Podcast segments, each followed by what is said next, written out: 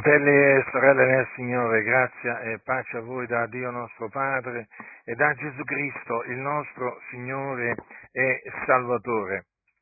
L'Apostolo Paolo ai Santi di Roma dice che tutto quello che fu scritto per l'addietro fu scritto per nostro ammaestramento, ripeto, per nostro ammaestramento. Quindi noi dobbiamo considerare che quando leggiamo la storia del popolo di Israele, la storia antica del popolo di Israele, dobbiamo appunto tenere conto di quello che dice Paolo, perché il Signore ha voluto che fosse trascritta la storia dell'antica del popolo di Israele per nostro ammaestramento. E quando noi leggiamo i eh, tanti giudizi che Dio ha inflitto al popolo di Israele,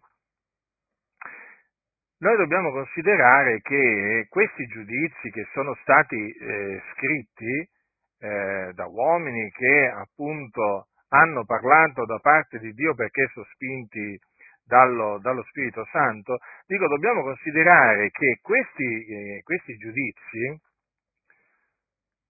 sono stati scritti per ammonizione di noi, cioè per servirci di monito. Quindi non dobbiamo, eh, diciamo, leggere la storia antica di Israele come se fosse la storia, diciamo, di un qualsiasi popolo, no. Dobbiamo, dobbiamo leggerla veramente come la storia del popolo che Dio ha preconosciuto e come la storia di un popolo ribelle quello che naturalmente molti non vogliono sentire dire, perché il popolo di Israele, cioè i discendenti da Israele, ossia i discendenti di Abramo, Isacco e di Giacobbe, sono un popolo di collo duro. Un popolo di collo duro che molte volte ha eh, provocato il Dio a dire gelosia e per queste provocazioni eh, si è attirata l'ira di Dio, che si è manifestata dal cielo contro questo popolo tantissime volte. Il Dio ha punito Israele e mi riferisco, mi riferisco alle punizioni che Dio inflisse e che sono scritte nella Bibbia, eh, il Signore ha punito Israele tantissime volte per eh, appunto i peccati che gli israeliti commisero. Quindi, siccome che noi, il nostro Dio, è l'Iddio di Israele, è l'Iddio d'Abramo, di Isacco e di Giacobbe, non dobbiamo pensare che se noi ci abbandoniamo agli stessi peccati a cui si abbandonarono gli israeliti anticamente, il Signore ci risparmierà o comunque il Signore farà finta di niente, si volterà dall'altra, va, dall'altra parte e non ci giudicherà. No, fratelli, il Signore ci punirà. Se noi ci abbandoniamo al male, il Signore ci punirà. Se noi ci abbandoniamo al peccato, alle trasgressioni, come fece Israele anticamente, il Signore ci castigherà severamente, come castigò severamente il popolo di Israele, un popolo di collo duro. Badate bene, questa dichiarazione, questa definizione di Israele l'ha data il Dio, eh? non sono io che la do, ma è il Signore il Dio, cioè il Dio di Israele.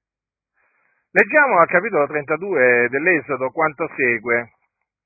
Ora il popolo, dal versetto 1, ora il popolo, vedendo che Mosè tardava a scendere dal monte, si radunò intorno ad Aronne e gli disse, orsù, facci un Dio che ci vada dinanzi poiché quanto a Mosè, a quest'uomo che ci ha tratto dal paese d'Egitto, non sappiamo che ne sia stato.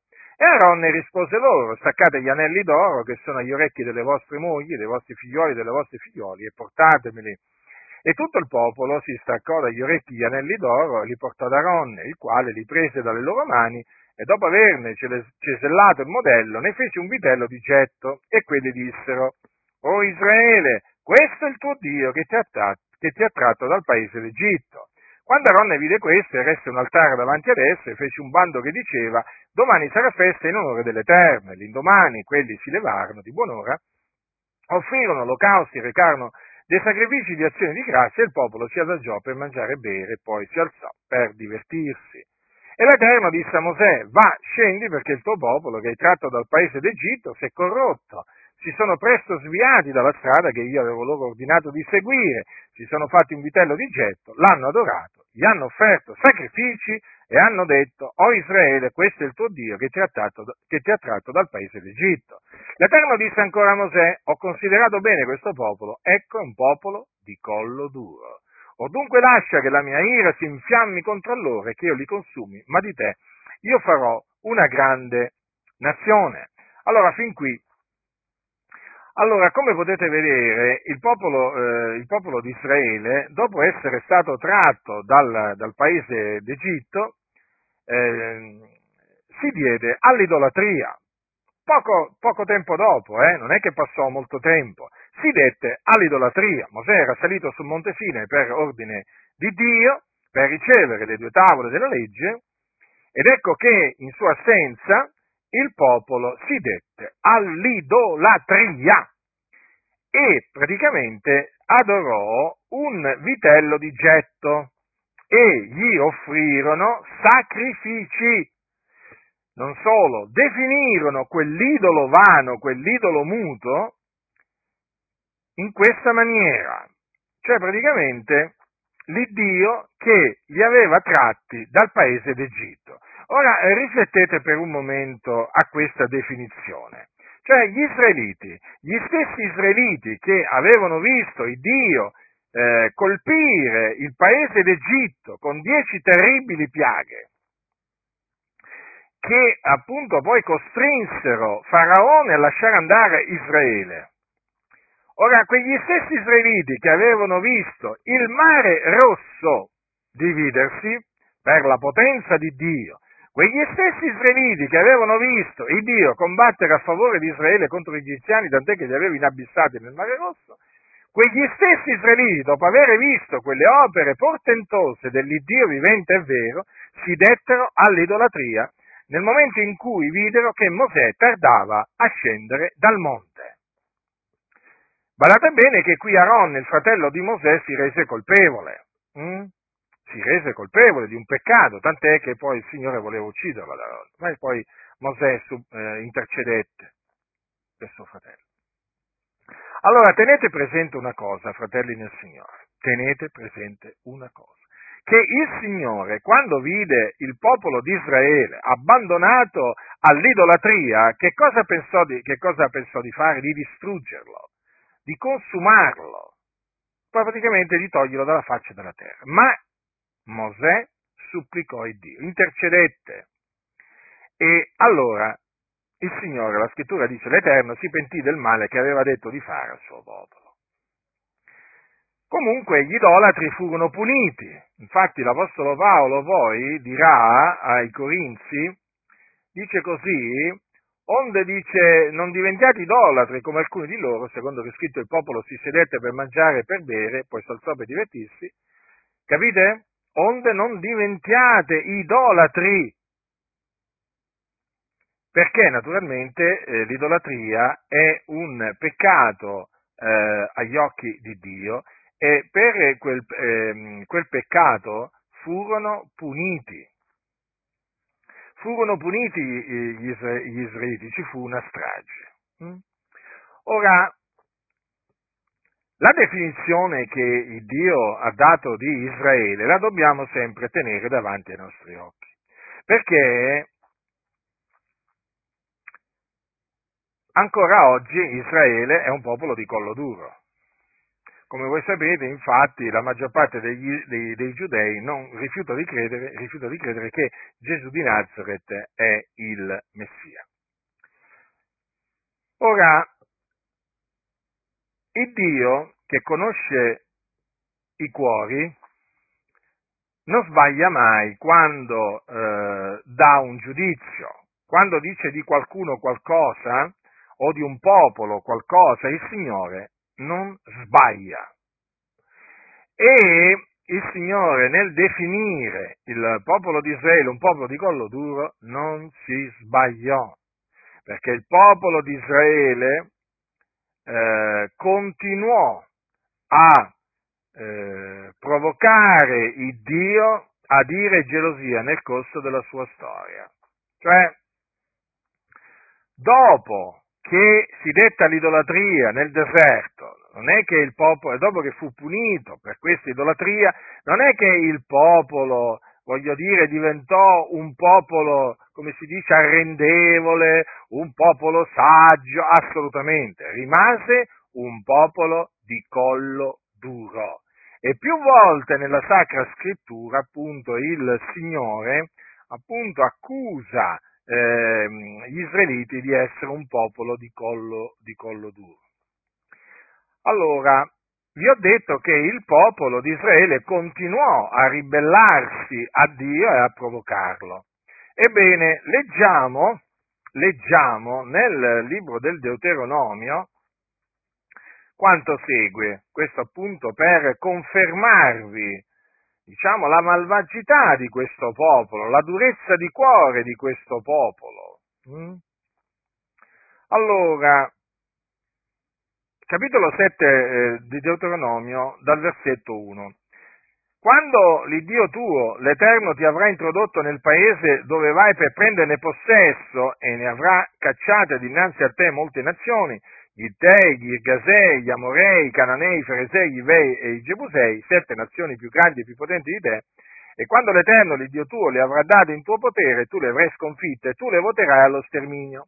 Non farai con esse alleanza, né farai loro grazia, non ti, non ti imparenterai con loro, non darai le loro figliuole ai loro figliuoli e non prenderai le loro figliuole per i tuoi figliuoli, perché stornerebbero i tuoi figliuoli dal seguire me. Per farli servire a dei stranieri l'ira dell'Eterno, s'accenderebbe contro voi ed egli ben presto vi distruggerebbe. Ma farete loro così, demolirete i loro altari, spezzerete le loro statue, abbatterete i loro idoli e darete alle fiamme le loro immagini scolpite.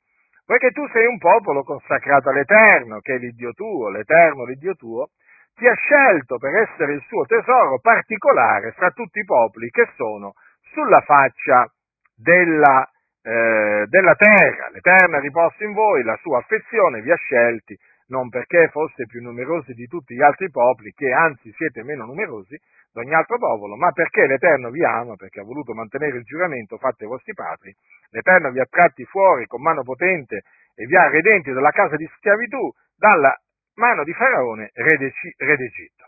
Allora, come potete vedere, il Signore prima di introdurre il suo popolo nella terra di Cana, nella terra che Dio aveva promesso ad Abramo, Isacco e Giacobbe, il Signore diede appunto dei comandi ben precisi.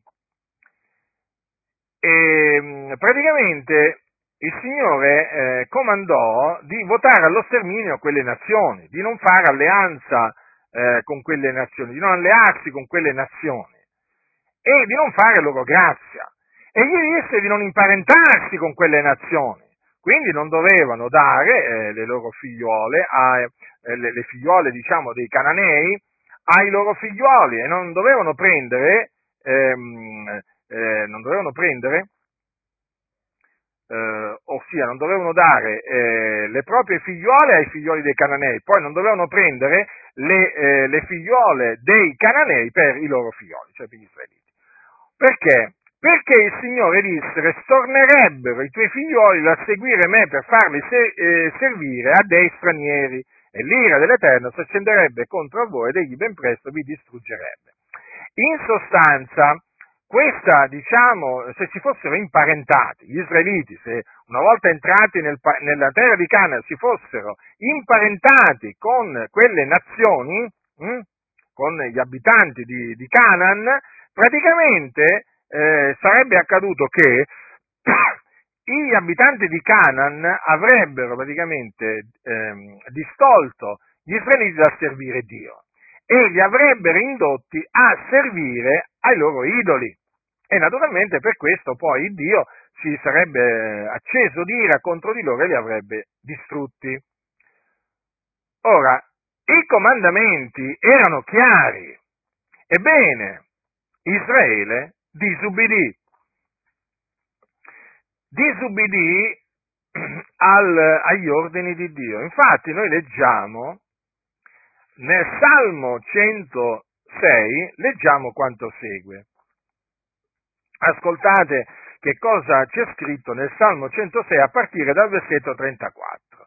Essi non distrussero i popoli come l'Eterno aveva loro comandato, ma si mescolarono con le nazioni e impararono le opere d'esse e servirono ai loro idoli, i quali divennero per essi un laccio e sacrificarono i loro figlioli e le loro figliole ai demoni e sparsero il sangue innocente, il sangue dei loro figlioli e delle loro figliole che sacrificarono agli idoli di Canaan e il paese fu profanato dal sangue versato.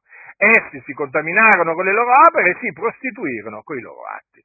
Vedete dunque che Israele fece, fece l'esatto opposto di quello che Dio gli aveva ordinato di fare. Non distrusse i popoli, come invece Dio gli aveva comandato di fare.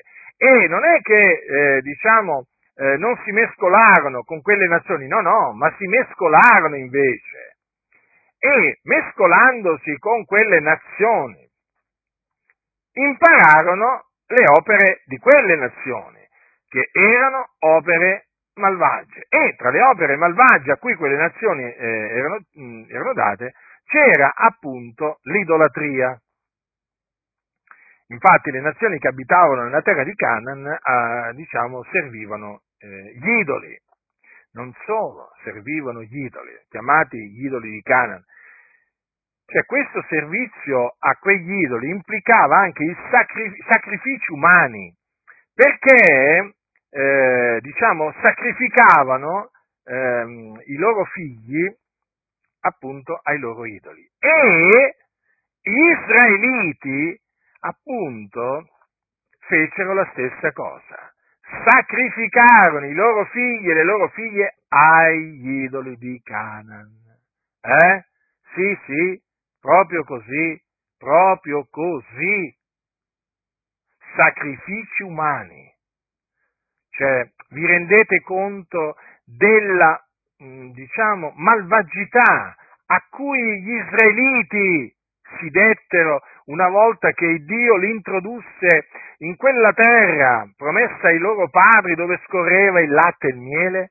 Vi rendete conto quanto diventarono veramente spregevoli gli israeliti arrivarono a tal punto, infatti, di sacrificare i loro figli e le loro figlie agli idoli di Canaan, che equivaleva, equivalse a sacrificarli ai demoni. Questo è molto importante. Questo è molto importante saperlo. Cioè, tutti i sacrifici che i pagani che non conoscono il Dio offrono ai loro idoli, non importa se sono sacrifici umani o sacrifici di altro genere, sono offerti ai demoni. E questo lo confermerà l'Apostolo Paolo alla, eh, quando scriverà alla Chiesa di Corinto, quando appunto li esorterà a fuggire l'idolatria. Vi ricordate quando appunto li esorta a non partecipare alla, alla alla mensa, alla mensa, dei demoni. Ascoltate, perché in, in, Corinto naturalmente c'era molta idolatria. Eh? nella città di Corinto. Allora, ascoltate che cosa dice l'Apostolo Paolo. Dice, mm, che dico io dunque? Che la carne sacrificata agli idoli sia qualcosa, che un idolo sia qualcosa, tutt'altro. Io dico che le carni che i gentili sacrificano, le sacrificano ai demoni e non a Dio. Ora io non voglio che abbiate comunione coi demoni. Voi non potete bere il calice del Signore e il calice dei demoni. Voi non potete partecipare alla messa del Signore e alla messa dei demoni. O vogliamo noi provocare il Signore a gelosia? Siamo noi più forti di Lui? Allora badate bene dunque che non importa, eh, non importa che tipo di carne venga offerta dai gentili eh, ai loro idoli, anche se fosse carne umana o carne di animali e così via.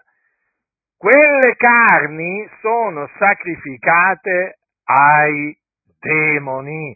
Quindi dietro gli idoli, dietro gli idoli, eh, benché l'idolo, voglio dire, alla fine, come dice bene Paolo, che vogliamo dire? Che un idolo sia qualcosa, l'idolo è nulla, lo sappiamo, però comunque sia, è sempre, voglio dire qualcosa che eh, Dio ha in abominio. Però badate bene cosa dice la scrittura.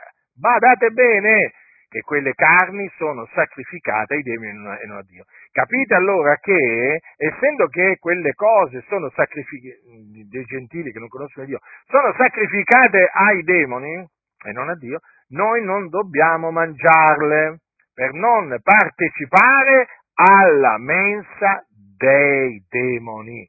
Ecco perché a noi gentili ci è vietato di mangiare cose sacrificate agli idoli.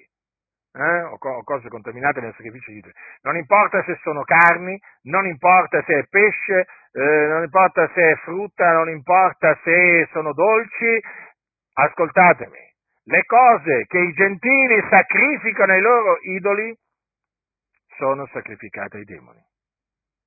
Quindi non prendete alla leggera eh, questi cibi che qui in Italia, anche qui in Italia vengono offerti, eh, diciamo, nelle varie ricorrenze a, eh, diciamo, to- a quell'idolo, a, a, quell'altro idolo, eh, mi riferisco ai, ai cosiddetti patroni, no? santi patroni, perché voi sapete che in Italia ogni paese, ogni città c'è un santo patrono. Eh? Anche vabbè, la Chiesa Cattolica praticamente ha inventato, anche, ha stabilito anche i patroni per le varie categorie, insomma, della, della, società. Comunque, adesso parliamo dei santi patroni che, eh, secondo la Chiesa Cattolica, potrei, i paesi e, e, e, le, e, le, città. Allora, questi cosiddetti santi patroni, che poi vengono raffigurati appunto con immagini e con statue, sono appunto idoli. Mm? Il servizio che viene reso a questi eh, idoli, non importa che tipo di servizio, è idolatria agli occhi di Dio. Gli, eh, l'idolatria è un'opera della carne, gli idolatri non erediteranno il regno di Dio. Allora, tutto quello che costoro, cioè ossia i cattolici romani, sacrificano a questi idoli, eh, ripeto, non importa se è Santa Rosalia, San Gennaro, Sant'Antonio, eh, insomma, eh, ce ne sono una Maria qua, veramente la lista è lunghissima qua. Ma quanti saranno i santi patroni in, in, so, in Italia? Bah, non li ho mai contati, ma devono essere veramente tantissimi. Comunque sia, non importa quello che sacrificano diciamo, per, la, per la ricorrenza a questi idoli, quelle cose sono sacrificate ai demoni. Questa, fratelli, ascoltate, è una cosa che dovete tenere a mente perché molte chiese evangeliche oggi, eh, molte chiese evangeliche oggi, incitano a mangiare cose sacrificate ai demoni.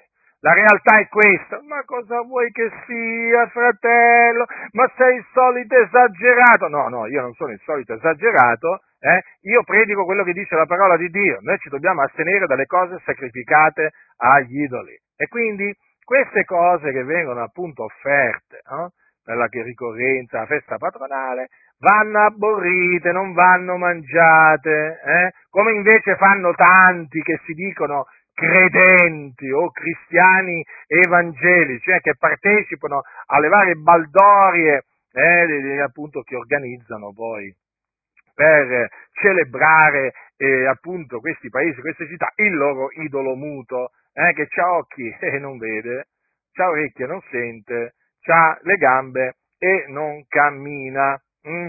Anzi, ha proprio eh, c'ha bisogno di qualcuno che diciamo lo porta a passeggio. Eh? Infatti, quando organizzano la processione ci sono appunto i devoti, i devotissimi che se lo mettono, si mettono quel baldacchino sulle spalle e se lo portano in giro per il paese. E non poche volte è successo che appunto quelli che portano il baldacchino sono inciampati e hanno fatto cadere, hanno fatto cadere l'idolo, hanno fatto cadere l'idolo naturalmente eh, suscitando tanta indignazione in quelli che erano lì, che trepidavano eh, a vedere passare quell'idolo muto, hm, che andavano in delirio eh, per quello spauracchio del loro idolo, e tutti si sono rammaricati perché il loro idolo è caduto a terra, eh? ossia l'hanno fatto cadere a terra, o meglio Dio l'ha fatto cadere a terra per fare vedere a tutti veramente la vanità, la vanità appunto che caratterizza l'idolatria. Quindi ricordatevi di questo. Allora vedete il popolo di Israele che fece? Praticamente, ecco, si mise a sacrificare i propri figli ai demoni, sparse sangue innocente. Eh? E naturalmente il paese fu profanato dal sangue, da quel sangue versato. Eh? talvolta veramente non ci si rende conto veramente non ci si rende conto della malvagità a cui si dettero veramente gli israeliti, eh? il popolo che Dio ha preconosciuto. Allora essi si dice si contaminarono con le loro opere, si prostituirono con i loro atti. Ma badate bene, non è che appunto l'idolatria non fu la sola opera della carne a cui diciamo, gli, eh, gli israeliti si dettero una volta che entrarono nella terra di Cana, no, perché si dettero pure praticamente alle arti occulte. Sì, perché le nazioni che abitavano la terra di Canaan erano dedite alle arti occulte. Allora, da notare bene che infatti qua dice impararono le opere d'esse, quindi quante opere? E le opere malvagie a cui erano date le nazioni, eh, diciamo, in Canaan erano veramente tante, tra cui anche le arti occulte, a cui voglio dedicare appunto, diciamo, qualche, qualche parola. Perché? Perché nel libro del Deuteronomio, al capitolo 18, leggiamo quanto segue capitolo 18, versetto 9, dal versetto 9. Quando sarai entrato nel paese che l'Eterno, l'Iddio tuo, ti dà, non imparerai a imitare le abominazioni delle nazioni che sono quivi. Non si trovi in mezzo a te chi faccia passare il suo figliolo o la sua figliola per il fuoco, né chi eserciti la divinazione, né pronosticatore, né augure, né mago, né incantatore, né chi consulti gli spiriti, né chi dica la buona fortuna, né negromante. Perché chiunque fa queste cose è in abominio all'Eterno.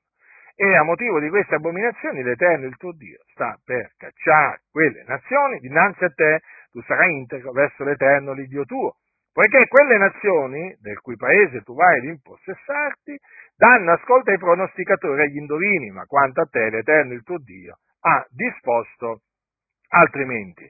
Allora notate appunto come quelle nazioni erano dedite a queste cose abominevoli, tra cui abbiamo visto, vedete, no? facevano passare a quest'opera malvagia, eh, diciamo, facevano passare i loro figli per il fuoco. E appunto facevano, questa espressione indica appunto i sacrifici, no? Cioè il fatto che loro sacrificavano i loro figli e le loro figlie appunto ai demoni, cioè agli, agli idoli di Canaan. Ma vedete che appunto tra le varie oh, abominazioni, perché il Signore le chiama abominazioni, c'erano appunto anche le arti occulte. Mm? Le arti occulte che si basano appunto su principi, su principi occulti che si tramandano appunto gli occultisti, que, quelli che appunto compiono queste, queste, arti. Quindi considerate un po' voi eh, il popolo che Dio ha preconosciuto si, eh, si abbandonò anche alle, alle arti occulte, tant'è che poi il Signore denunciò questa cosa per bocca del profeta Isaia, uno dei profeti che Dio poi suscitò mm, per, eh, a cui rivolse naturalmente eh, la sua parola e che mandò per ammonire il popolo di Israele, per riprenderlo, affinché si convertisse dalle sue vie malvagie e tornasse al Signore eh, che aveva invece abbandonato. Allora, ascoltate che cosa dice il Dio per mezzo, eh, per mezzo di Isaia. Al capitolo 2 leggiamo a partire dal versetto 5. O casa di Giacobbe, venite e camminiamo alla luce dell'Eterno, poiché tu, o Eterno, hai abbandonato il tuo popolo, la casa di Giacobbe, perché sono pieni di pratiche orientali, praticano le arti occulte come i filistei, fanno alleanza coi figli degli straniero. Abbiamo visto che prima che il Signore aveva comandato loro di non allearsi con gli stranieri e loro si allearono con gli stranieri, ma come vi ho detto appunto si dettero anche diciamo, alla pratica di far passare i loro figli e le loro figlie per il fuoco, offrendoli appunto agli idoli di Canaan. E poi notate anche che si erano dati alle pratiche orientali e alle arti occulte. Mm? Come appunto le praticavano i filistei, perché i filistei erano appunto conosciuti proprio per le arti occulte che praticavano. Notate che erano pieni di pratiche orientali, quindi le pratiche orientali, eh, oggi che vanno tanto in voga qui in Occidente, eh, erano già praticamente presenti, e che naturalmente noi condanniamo, eh, capito? Meditazione trascendentale, yoga, eh, insomma, agopuntura, ehm, tutte, queste, tutte, queste, pratiche eh, noi eh, le, ehm, le, condanniamo, sono cose che appunto vanno bandite perché son, si fondano su principi occulti. Allora, le pratiche orientali erano presenti in mezzo al popolo che Dio aveva preconosciuto. Mm? Guardate cosa dice, sono pieni di pratiche orientali. Capite cosa dice il Signore? Pieni! E poi praticavano le arti occulte come i filistei. Eh? E quindi ogni sorta di divinazione, spiritismo e così via. Allora, vedete dunque il popolo che Dio ha preconosciuto, il popolo a cui Dio, diciamo, si era manifestato, eh? diciamo con segni, prodigi, opere potenti, il popolo a cui Dio diede la legge sul Monte Sinai, guardate il popolo come si ridusse una volta che Dio lo introdusse nel, nella terra di Canaan. E tutto questo perché? Perché si alleò il popolo con gli stranieri si mise con i pagani, si alleò, contrasti alleanza, un'alleanza veramente maledetta da Dio, si alleò con appunto le popolazioni, le popolazioni che praticavano appunto ciò che è in abominio a Dio. Capite, fratelli nel Signore? Capite l'alleanza con i figli degli stranieri? A che cosa porta? porta alla appunto corruzione proprio più totale. E, guarda, e basta guardare Israele, la storia antica di Israele, per rendersene conto. Praticamente questa alleanza, eh, diciamo, di Israele con le nazioni presenti nella terra di Canaan che facevano tutte quelle abominazioni, praticamente gli, mm, gli eh, attirò l'ira di Dio sui, eh, sugli israeliti. Perché appunto chiaramente con, i, con quei loro peccati essi provocarono Dio ad ira e gelosia e il Signore non li lasciò impuniti. Infatti leggendo, leggendo mm, il, i profeti, emerge questo, che il Signore giudicò severamente eh, gli israeliti eh, per i loro peccati, li punì. E li punì, chiama, peraltro anche in questa maniera, chiamando da un, da un, paese, da un paese lontano appunto degli eserciti stranieri che praticamente poi eh, diciamo, distrussero eh, paesi, città, eh, e portarono in cattività tanti israeliti. Mm? Questo è quanto appunto eh, leggiamo, leggiamo nei profeti. Vi ricordate la distruzione di Gerusalemme per opera del re babilonese Nebuchadnezzar? Ebbene, l'esercito dei Caldei, ossia dei babilonesi, fu chiamato da Dio, eh, da Babilonia, per distruggere Gerusalemme, punire eh, eh, diciamo, i ribelli e poi portarne in cattività molti. Ora, queste cose sono state scritte per ammonizione di noi, affinché noi comprendiamo che dato che Dio non ha riguardi personali, il Signore punirà anche noi se noi ci getteremo la sua parola dietro alle spalle, eh, come appunto fecero gli israeliti. Mm. E a tale proposito voglio dirvi questo. La Chiesa di Dio non si deve alleare con gli increduli, non deve seguire eh, il cattivo esempio che appunto hanno lasciato gli, eh, gli israeliti. Mm? Infatti dice la Sacra Scrittura, e qui è Paolo che parla ai santi di Corinto, non vi mettete con gli infedeli, sotto un gioco che non è per voi, perché qual comunanza vegli fra la giustizia e l'iniquità, o qual comunione fra la luce e le tenebre, e quale armonia fra Cristo e Beliar? O che vedi comune tra il fedele e l'infedele? E quale accordo fra il Tempio di Dio e gli idoli, poiché noi siamo il Tempio dell'Iddio vivente, come disse Dio, io abiterò in mezzo a loro e, e camminerò fra loro e sarò loro Dio ed essi saranno mio popolo. Perciò uscite di mezzo a loro e separatevi, benedice il Signore, non toccate nulla di immondo, e io vi accoglierò e vi sarò per padre e voi mi sarete per figlioli e per figliole, dice il Signore Onnipotente. Allora è un comandamento, non è un consiglio. Eh? Non è un consiglio, è un comandamento, uno dei tanti comandamenti che Dio ha dato tramite gli apostoli. Sapete perché dico che non è un consiglio? Perché oggi nelle chiese, nelle chiese eh, questi filosofi qua che sono usciti dalle scuole bibliche che, che, e che predicano senza sapere quello che dicono, eh, praticamente sapete che cosa dicono? Quando leggono i comandamenti di Dio dicono Dio ci consiglia, ma quale consiglio? Il Dio comanda, che ti consiglia? Che è un consiglio? Dunque puoi accettarlo, puoi anche non accettarlo, è un consiglio. No, no, è un comandamento, è diverso.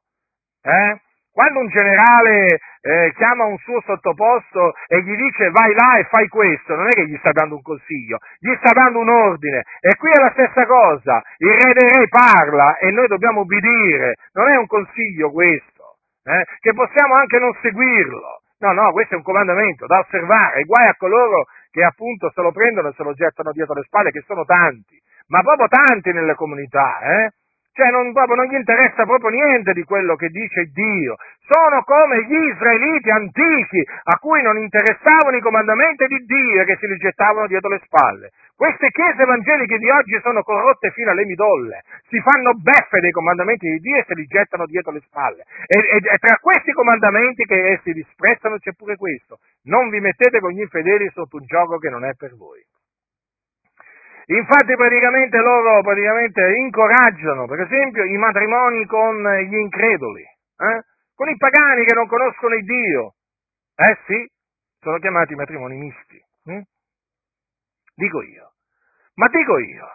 Ma dico, non, non, vi basta, non vi basta avere visto che fine hanno fatto gli israeliti quando si misero, appunto, quando si allearono eh? con, eh, con, eh, con, le nazioni che abitavano in Canaan. Non, non vi basta capire, non vi basta vedere che appunto gli israeliti abbandonarono l'Eterno, eh, la via del Signore per servire gli idoli di Cana? Non vi basta leggere questo. Non avete ancora capito che appunto quando un credente o un membro del popolo di Dio si mette con appunto un incredulo, non avete ancora capito che l'incredulo trascinerà il credente per vie storte, a battere vie storte, vie tortuose, eh? lo porterà ad allontanarsi dal Signore, a rigettare la parola di Dio, non l'avete ancora capito?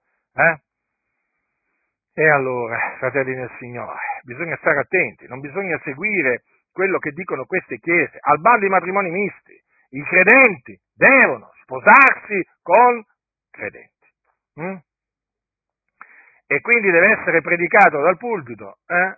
Eh, bisogna dirlo ai giovani e anche a quelli che non sono giovani, eh? che, non sono, che non sono ancora sposati. Sposatevi con dei credenti, non vi mettete con gli increduli sotto un gioco che non è per voi. Ah, ma dicono, eh, ma fratello, una brava ragazza, può essere la, brava, la, ragazza più brava di questo mondo, ma se è un incredulo e sotto la potestà delle tenebre, sotto la potestà di Satana, non metterti con lei. Ma dopo la convertirò e sapessi come te, appunto, quanti ne hanno dette, poi la convertirò e poi lei ha convertito lui praticamente al mondo, o meglio, l'ha sconvertito. Hm?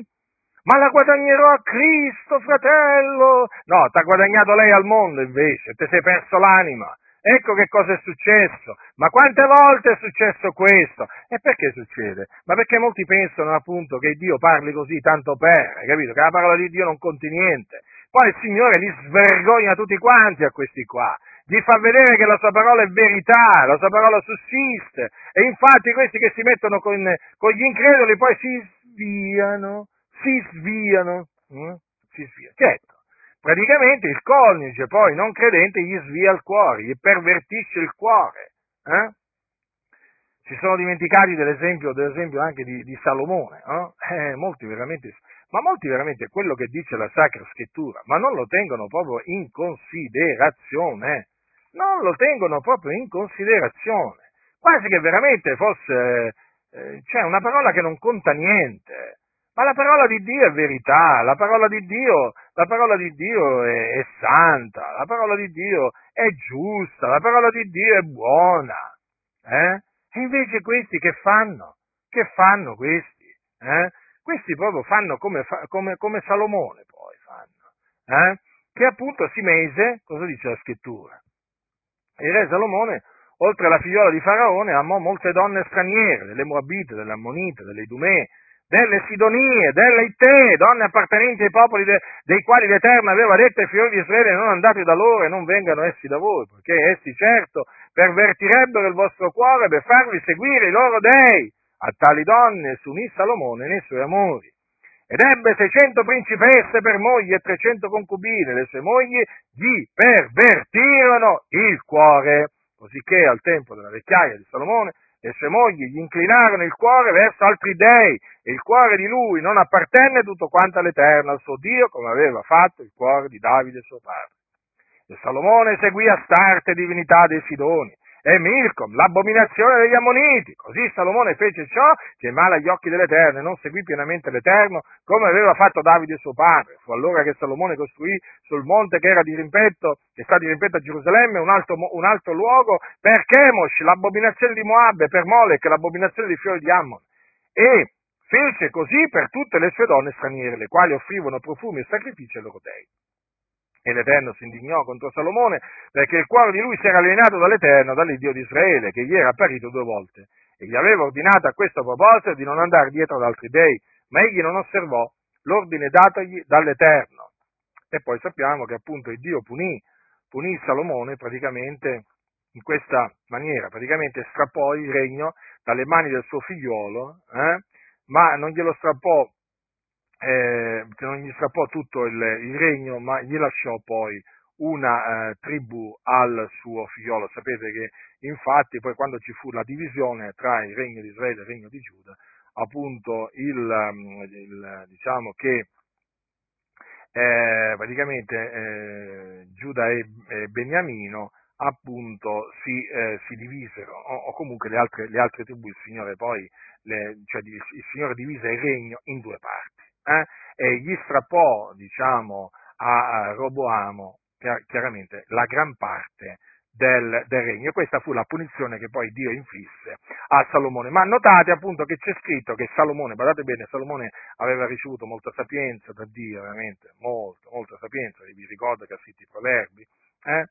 e eh, venivano veramente a sentire da tutte le parti, venivano a sentire la sapienza che Dio gli aveva messo in cuore. Ebbene, fratelli del Signore, lui si unì nei suoi amori alle figlie degli stranieri.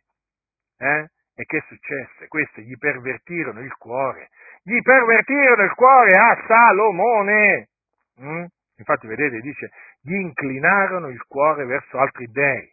Infatti Salomone poi proprio costruì degli alti luoghi proprio agli idoli, delle, agli idoli dei, dei, praticamente dei pagani. Capi, ma capite? Si detta all'idolatria Salomone. Salomone. Quindi vedete che cosa succede quando appunto un credente si, si mette con gli increduli? Eh? Poi praticamente si svia, si corrompe e si attira l'ira di Dio. Come se l'attirò anche Sal, eh, Salomone, eh? se l'attirò l'ira di Dio. E le cose sono chiare.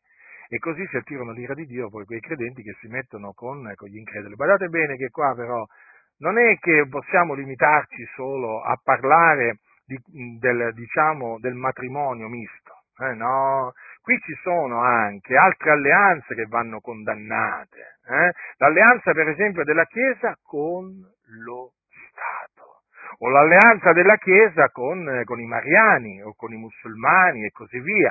Sono tutte alleanze condannate da Dio non sono benedette da Dio, perché praticamente sono alleanze che ehm, eh, sono appunto il frutto eh, della disubbidienza di questo comandamento. Non vi mettete con gli infedeli sotto un gioco che non è per voi. Quindi tutti quei credenti che si mettono con i mariani, no? o che si mettono con i musulmani per fare, o i buddisti, o quelli della Soga Gakkai, o con i mormoni e così via, no? che si mettono con costoro per fare ecumenismo e dialoghi interreligiosi, si sono messi con gli infedeli e pagheranno caramente questa alleanza. Guardate bene, si attirano l'ira di Dio, eh? si corrompono, infatti poi non riescono più a intendere alcunché della parola del Signore, eh, si corrompono, tu gli parli ma non capiscono niente, e come anche quelli naturalmente che poi si mettono con lo Stato, no? che ricercano l'appoggio dello Stato eh, per avere il riconoscimento giuridico, per, avere, per fare un'intesa con lo Stato, sono tutti corrotti, si sono messi tutti con gli infedeli e poi si vede, si vede appunto questo mettersi con gli infedeli che cosa produce? La corruzione. Come chie- le, le, chiese si sono corrotte tramite i matrimoni misti, matrimoni misti si intende matrimonio tra un credente e un incredulo, questo è il termine tecnico, eh, così anche questi, diciamo, l'ecumenismo, il dialogo interreligioso, le alleanze con lo Stato, tutte queste cose producono corruzione, corruzione a non finire nella Chiesa. Ma perché le Chiese sono corrotte? Perché si sono messe con gli infedeli. E gli infedeli li hanno trascinati a battere vie tortuose a queste, a queste chiese praticamente gli hanno, fatto, gli hanno fatto accettare ciò che è peccato, ciò che è male agli occhi di Dio. Mm. A questi tu gli puoi dire, ma guarda che non c'è comunione fra la luce e le tenebre, guarda che non gli interessa niente, fratelli nel Signore, non gli interessa niente. Gli dice, ma guarda che noi siamo il Tempio di Dio, Dio abita in noi, non possiamo metterci con gli idolatri con gli idolatri mariani, eh? a loro non gli interessa, loro vogliono disubbidire a Dio, si vogliono mettere con gli infedeli eh? e quindi poi naturalmente pagano la conseguenza di questa ribellione, perché poi Dio li castiga. Li castiga. E poi quando Dio li castiga, il diavolo ci sta attaccando. Sì, perché quando Dio li castiga poi tirano in ballo il diavolo. Eh? Magari non lo menzionano mai il diavolo ma non lo menzionano mai, addirittura in certe chiese dicono di non menzionarlo, per, non, cioè, per motivi loro.